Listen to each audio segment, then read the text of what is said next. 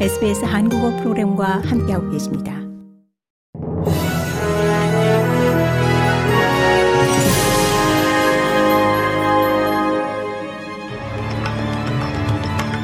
(11월 30일) 목요일 오후에 SBS 한국어 뉴스 간추린 주요 소식입니다.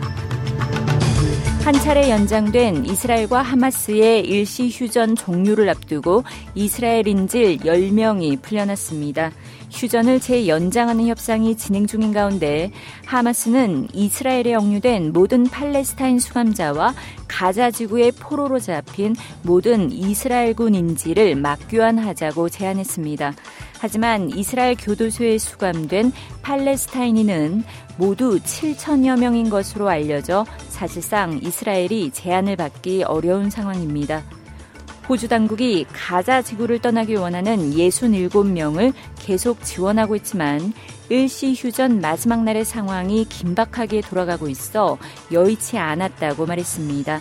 당국은 폭격이 시작된 이래 가자 지구에 갇힌 131명의 호주인을 안전하게 대피시킬 수 있었습니다.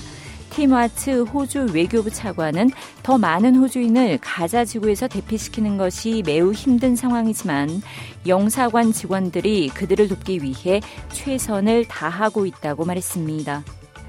경제협력개발기구 OECD가 지난밤 발표한 경제전망 업데이트에서 호주의 기준금리가 이미 최고점을 찍은 것으로 전망됐습니다.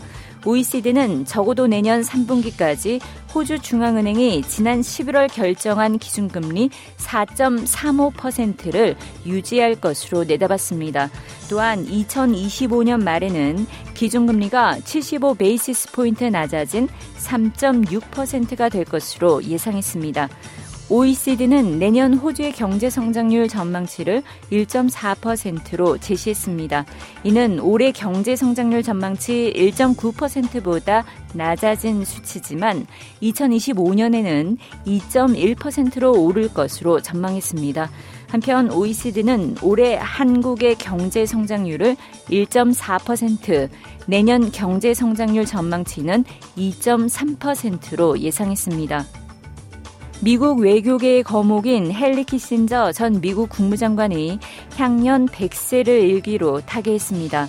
로이터 통신 보도에 따르면 키신저 전 국무장관이 현재 시간 29일 미 코네티컷의 자택에서 타계했습니다.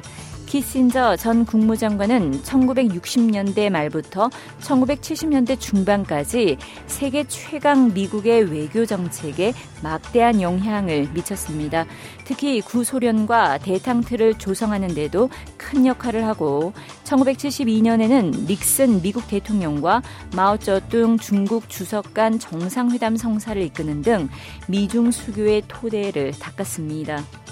고국에서는 더불어민주당이 오늘과 내일 국회 본회의를 열어 이동관 방송통신위원장 탄핵 소추안을 다시 처리하기로 하면서 여야 대치가 가팔라지고 있습니다. 국민의힘은 이틀에 걸친 본회의가 내년도 예산안 처리를 위해 잡아놓은 일정인 만큼 예산 심사가 진전이 없는 상황에서 본회의 소집에 응할 수 없다며 반발하고 있습니다.